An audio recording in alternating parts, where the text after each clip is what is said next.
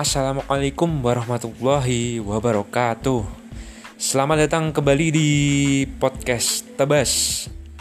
Ya, setelah sekian lama semenjak episode pertama perkenalan yang dulu, akhirnya saya merekod celotehan pertama saya kali ini. Dan kali ini kita akan membahas mengenai uh, info yang beberapa waktu lalu sempat trending topik. Info ini berkaitan dengan hal seputar sepak bola Indonesia yaitu mengenai drama transfer Bagus Kavi ke klub Belanda FC Utrecht. Di mana drama ini trending karena sempat tarik ulur antara pihak Barito Putra, Bagus Kavi maupun FC Utrecht. Namun akhirnya setelah drama berlalu-lalu, berlarut-larut, akhirnya endingnya manis juga, positif.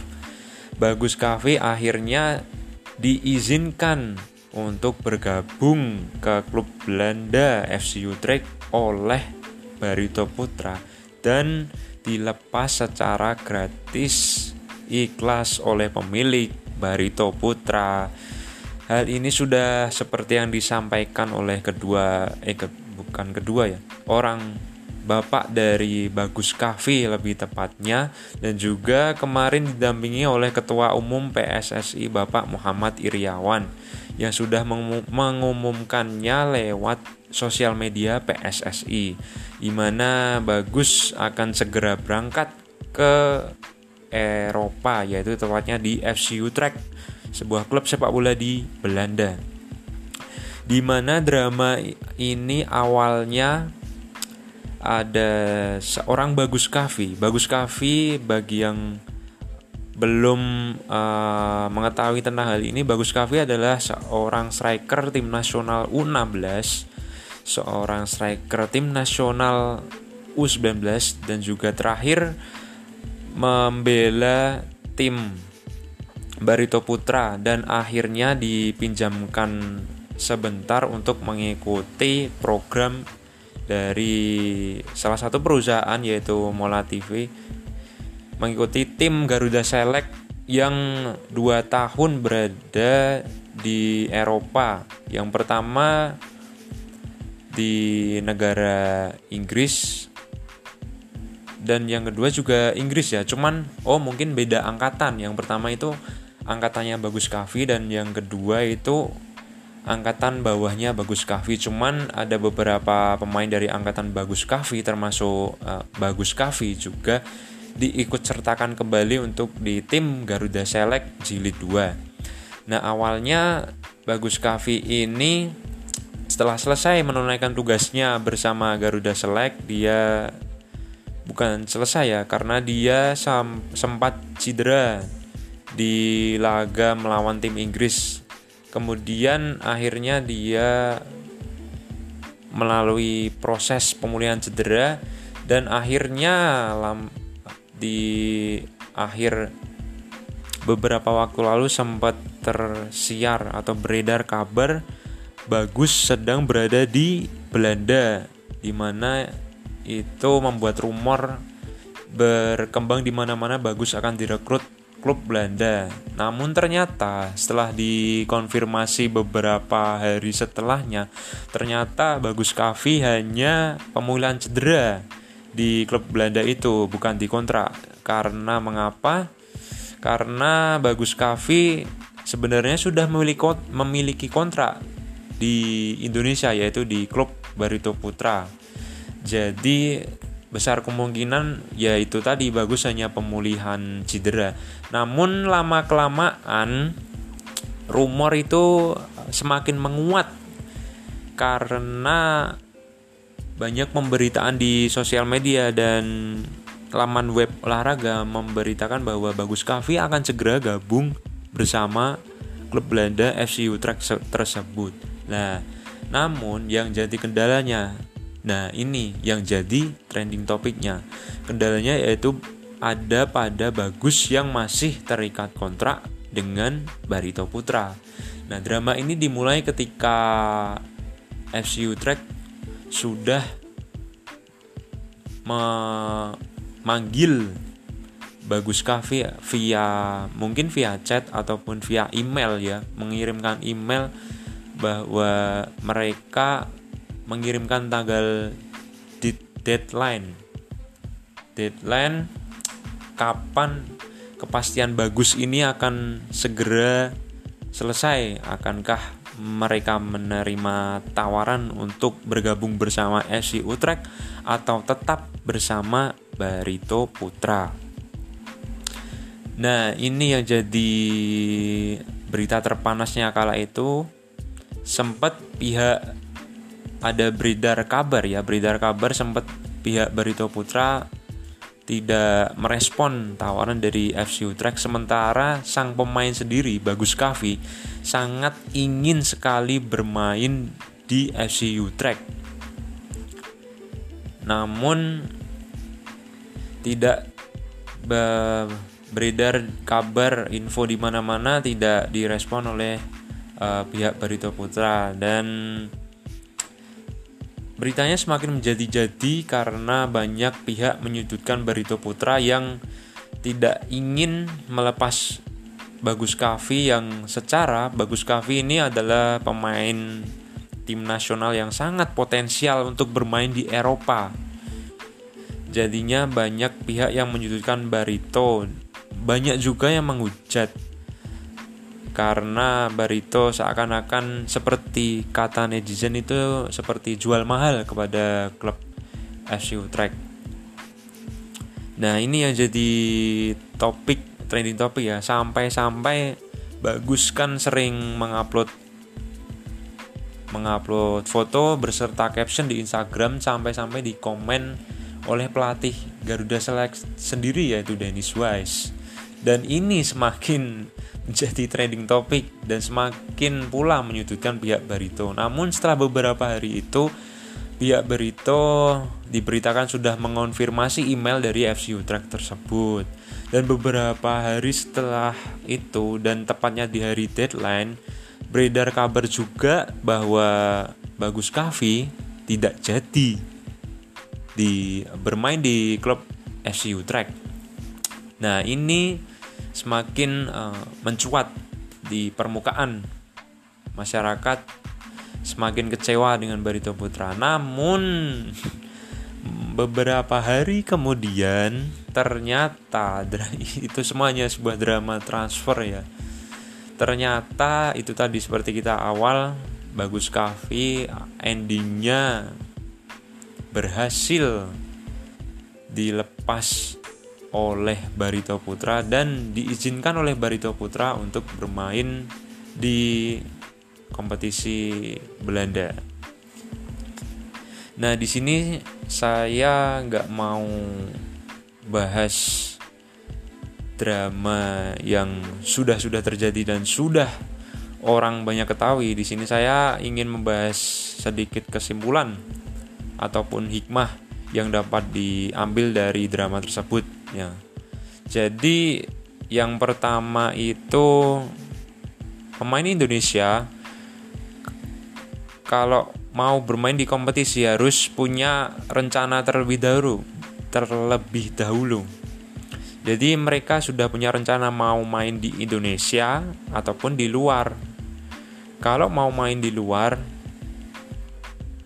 mereka harus bebas klub dulu supaya nantinya ke depannya mudah untuk direkrut setelah dilirik atau diminati kemudian prosesnya nanti itu akan menjadi semakin mudah ketimbang mereka sudah dikontrak oleh klub.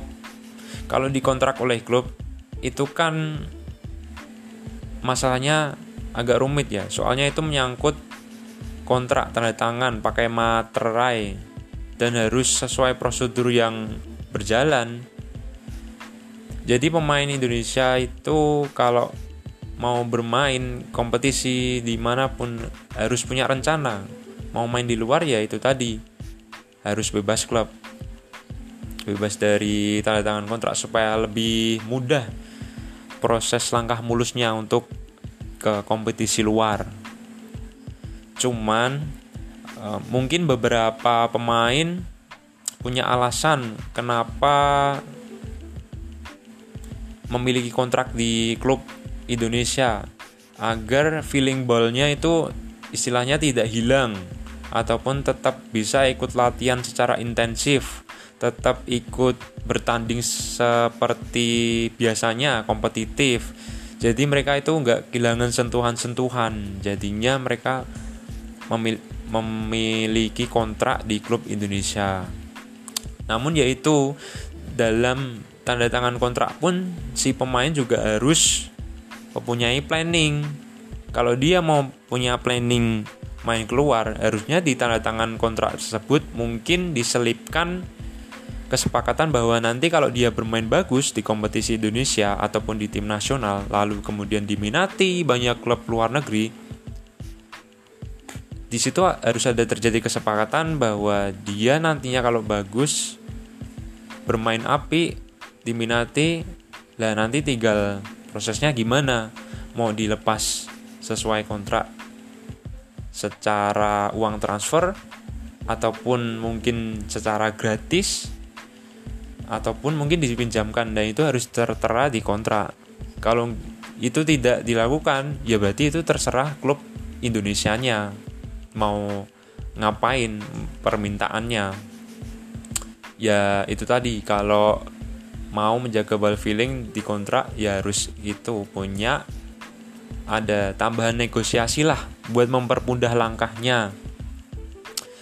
Kalau pun dia tidak punya kontrak di klub Indonesia karena mungkin punya rencana itu tadi bermain di klub, klub luar tapi tidak mau kehilangan ball feeling atau tetap latihan mungkin saran lain bisa dengan bertemu agen-agen pemain Indonesia yang bisa nantinya mempromosikan ke kompetisi luar. Cuman susahnya kalau nggak ada klub yaitu tadi.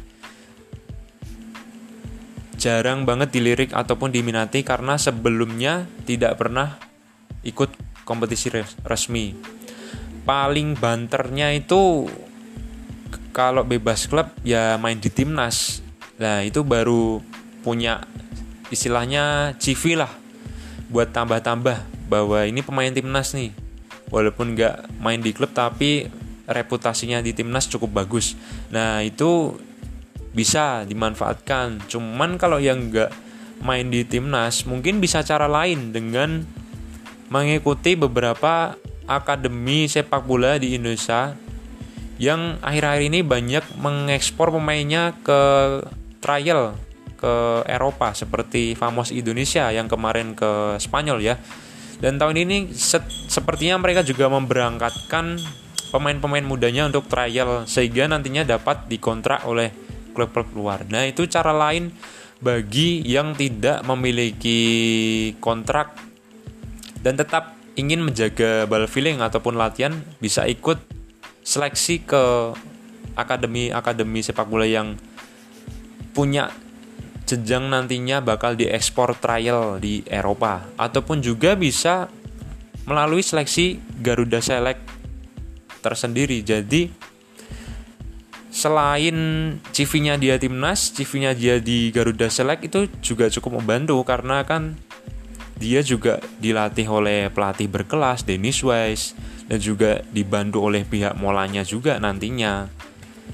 Nah, itu cukup mempermudah.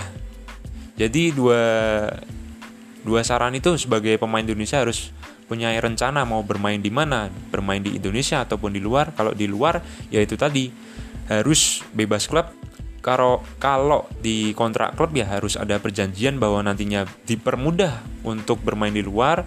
Kalau nggak ada klub ya minimal bermain di timnas ataupun ikut bergabung di akademi yang berkoneksi trial ke Eropa. Nah, untuk yang kedua, kesimpulan yang kedua atau hikmah yang kedua yaitu tentang klubnya Barito Putra. Ya kita menghargai Barito Putra karena mereka yang memiliki bagus kafe sesuai dengan kontrak yang sudah mereka buat. Yaitu kan uh, seperti peraturan ya. Peraturannya tetap uh, dijalankan sesuai pada dasarnya. Nggak mungkin sewenang-wenang begitu aja. Tetap harus secara resmi. Namun di sisi lain harus melihat situasi kondisinya juga. Kalau mereka ingin mengembangkan potensi bagus kafe mereka juga melihat kompetisi kita kita dulu. Kompetisi kita ini sudah baik betul atau masih kurang. Namun kenyataannya kan kompetisi kita masih kurang. Ya kita bandingkan jangan jauh-jauh dulu Eropa lah kompetisi kita sama negeri tetangga Malaysia, Singapura, Thailand yang sekarang sudah maju, Vietnam itu masih kalah jauh. Pembinaan usianya usia mudanya pun kita mungkin masih kalah fasilitasnya juga. Nah, itu bisa jadi pertimbangan Barito Putra untuk mengizinkan Bagus Kavi ke Eropa. Karena biar dapat fasilitas yang bagus, pembinaan kompetisi yang bagus dan kompetisi terjamin. Gak seperti di sini ya. Kadang jadwalnya amburadul, belum lagi nanti ada hambatan ini hambatan itu hambatan yang lainnya jadi Barito Putra harusnya melihat sikon kompetisi kita lah masih di bawah dari negara-negara ASEAN malahan nah di sisi lain juga nantinya jika Bagus Kavi dapat izin ke Eropa, nama Barito Putra pun semakin baik, semakin naik di dunia luar bahwa oh pemain ini dari Barito Putra. Oh berarti di sana tempatnya teman-teman bagus kafe yang lainnya juga bermain bagus. Nah, itu akan menaikkan nama Barito.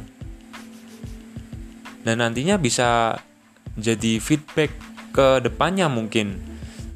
Jika lau bagus ini ya dilepas mungkin secara gratis. Ya awal-awal mungkin bolehlah gratis diikhlaskan aja. Cuman nanti lama-lama nama Barito Putra akan naik dan banyak klub luar yang mencari di Barito. Nah itu bisa jadi uang tuh uang transfer. Nah uangnya bisa digunakan untuk mengembangkan fasilitas dan juga pembinaan di Barito Putra nah harus melihat sikon lain ya. Nah, selain itu Barito juga harus melihat Kak, ya. Jarang-jarang ada klub luar negeri yang meminati pemain Indonesia atau tertarik dengan pemain Indonesia. Kan jarang-jarang tuh. Seperti kita meminati pemain yang peringkat FIFA-nya berada di bawah Indonesia seperti Timor Leste ataupun Vanuatu. Kan jarang tuh. Pasti kan klub Indonesia maunya yang di atas kan seperti Jepang Korea pasti ngerokoknya gitu. Lah sama seperti kompetisi Eropa atau klub-klub er Eropa. Kan jarang-jarang merekrut pemain Asia yang notabene peringkat FIFA-nya berada di bawah Indonesia. Eh berada di bawah mereka seperti Indonesia ini. Jarang-jarang kalaupun hanya sebuah titipan ya harus disyukuri. Kalaupun pemain kita ini hanya sebuah titipan di sana. Karena jarang-jarang juga ada klub luar yang mau dititipi pemain dari kompetisi yang jauh berada di bawah mereka. Jarang-jarang tuh dititipi untuk berlatih. Berarti kan mereka juga istilahnya mem mempertimbangkan melihat ya itu tadi CV-nya dulu. Oh pemain ini yang di TV ini pemain tim nasional, pemain yang striker house goal ataupun kemarin di Garuda Select jadi top skor mencetak gol ke gawang-gawang tim Inggris. Nah, itu mereka berarti juga mempertimbangkan makanya mau dititipi. Dan di, bukan di bukan tidak mungkin mereka juga mempunyai rencana ke depan. Walaupun titipan kalau dia bagus, wow pasti akan dipromosikan ke tim senior. Nah, kalau udah promosikan senior dia bagus terus dia lihat storynya oh dari tim ini di Indonesia ya itu akan menaik sampai semakin menaikkan nama Barito Putra yaitu tadilah jarang-jarang ada pemain kita yang ditawari oleh klub luar yang notabene peringkat FIFA kita tuh masih jauh di bawah dari negara-negara di Eropa. Jadi Barito ya harus memaksimalkan itu melihat sikon yang lain dan juga melihat sikon dari Bagus Kavi sendiri yang sudah sangat ingin bermain di klub Belanda tersebut kalau nantinya tidak diizinkan entah uh, kita tidak bisa bayangkan seberapa kecewa besar dari seorang Bagus Kahvi ya.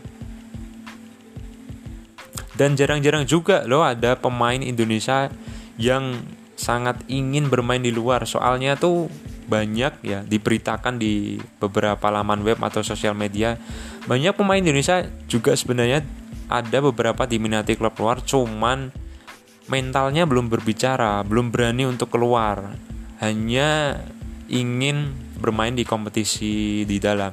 Ya itu tadi seperti di awal, pemain di Indonesia itu harus punya memiliki rencana ke depannya, mau main di sini atau main di luar itu tadi. Ya itu tadi dua kesimpulan atau hikmah yang mungkin bisa diambil ya dari drama transfer tersebut. Oh iya ada satu lagi yang ketiga yang ketiga itu dari sisi bagusnya lagi bagus kafe kalau dia menggunakan sosmed itu ya harus secara bijak lah ya. Jangan kemudian memancing netizen untuk uh, berkomentar yang tidak-tidak gitu. Jadi se diminimalisir lah pemain-pemain itu bermain sosmed agar tidak terjadi hal-hal yang tidak mengenakan ke, ke depannya buat nantinya. Dan penggunaan sosmed itu harus dibatasi, berhati-hati karena gampang sekali atau mudah sekali orang-orang terprovokasi karena bayangan mereka itu luas. Jadi ya itu tadi dari pihak bagus kafinya sendiri membatasi untuk ya mungkin seperti mengupload upload foto dengan caption-caption yang seolah-olah menunjukkan keadaan aslinya padahal akhirnya enggak gitu. Nah, itu kan jadi sebuah timbul nanti persepsi yang berbeda di masyarakatnya. Ya itu tadi diminimalisir saja di kegiatan di sosmed ya mungkin itu dulu kali ya hikmah yang bisa dipetik atau saya petik dari drama transfer yang sempat trending topik ya. Ya mudah-mudahan ke depannya semakin banyak pemain Indonesia yang berkarir di luar negeri sehingga nantinya dapat menciptakan tim nasional yang kuat yang pemain-pemainnya itu skillnya terasa gitu loh nggak hanya di kompetisi dalam negeri tapi juga diakui oleh negeri-negeri tetangga skillnya fisiknya visinya kemampuannya dalam olah bola jadi nantinya itu supporter juga akan merasa bangga memiliki pemain-pemain. Oh ini pemainku berada di luar negeri mainnya bagus. Terus juga timnasnya nanti mainnya ngotot, gak cepet lelah. Ya, kan banyak kan keluhan dari pecinta sepak bola supporter di Indonesia tentang tim nasional yang kualitasnya aduh sungguh masih di bawah prestasi negara-negara ASEAN mungkin Nah, ya mudah-mudahan banyaklah ya yang dapat mengambil hikmah dari drama transfer bagus Kavi ini. Ya, itu dulu untuk celotehan kali ini. Ya mohon maaf jika ada kekeliruan atau kesalahpahaman atau salah kata. Ya monggo berbeda pendapat gak apa-apa, tetap kita sama-sama saling menghargai, saling menghormati karena kita juga sama-sama hanya penikmat, pecinta, supporter sepak bola, bukan pelaku yang ada di dalamnya atau pelaku sepak bola seperti pelatih, pemain. Kita juga bukan mantan pemain bukan mantan pelatih ataupun uh, yang lainnya. Kita hanya sekedar sebagai penikmat hiburan yang ya hiburan itu untuk hiburan nggak ingin dibikin drama-drama kayak ya mungkin drama ini juga hiburan mungkin ya. Cuman ya agak di minimalisir lah ya. Hiburan biasanya kan senang-senang. Kalau drama ini kan malah nanti kesannya ada yang marah ada yang bertengkar atau gimana ya kalau saya kurang-kurang atau kesalahan mohon dimaklumi dan dimaafkan karena saya hanya seperti kalian semuanya pecinta sepak bola hanya penikmat penonton apalagi ya. Ya itu tadi hanya membaca melalui berita-berita. Dan juga kita kalau memilih berita-berita itu kan harus dipilah ya. Sekarang ini banyak berita hoax kan ya. Jadi harus berhati-hati jangan langsung terpancing emosi dan dan langsung tersulut ya. Kayak drama transfer ini kan langsung pada menghujat Barito Putra. Namun akhirnya ternyata pemiliknya ikhlas rela. Jarang-jarang juga loh gak dia nggak minta transfer karena dia juga tahu ini demi kebaikan bagusnya sendiri. Oh ya saya tambahkan lagi toh juga FC Utrecht pun mereka nggak mau bayar karena dia kan dititipi. Ya itulah lika-liku transfer dalam sepak bola. Apalagi sepak bola kita ini lagi dalam masa perkembangan menuju yang lebih baik dengan mendatangkan pelatih dari Korea Selatan yang cukup disiplin, pemain-pemain Indonesia mulai sadar, mulai akan mentalnya berbicara untuk bermain di luar itu cukup bagus sebenarnya. Ditambah lagi pemain-pemain keturunan yang mereka notabene keturunan bermain di kompetisi Eropa, kasta tertinggi ataupun kasta muda, tapi mereka memiliki keinginan untuk membawa harum nama timnas Indonesia di kancah sepak bola dunia. Ya kita syukuri aja lah perkembangan sepak bola nasional ini sedikit demi sedikit perlahan demi perlahan meningkat. Untuk setidaknya nanti bisa menyaingi Thailand dulu lah. Thailand Malaysia Vietnam. Akhir-akhir ini kan akhir-akhir ini kan kita cukup keok nih. berada di satu grup bersama tiga tim itu malah di kualifikasi Piala Dunia. Ya itulah. Malah jadi panjangkan penutupannya. Ya mohon maaf jika ada salah kata ataupun kekurangan ya nanti kalau beda pendapat ya sama-sama saling menghargai. Oke? Saya Rohim Nur terima kasih sudah mau meluangkan waktunya mendengarkan celoteh celotehan ini. Aduh belibet kan? Terima kasih. Wassalamualaikum warahmatullahi wabarakatuh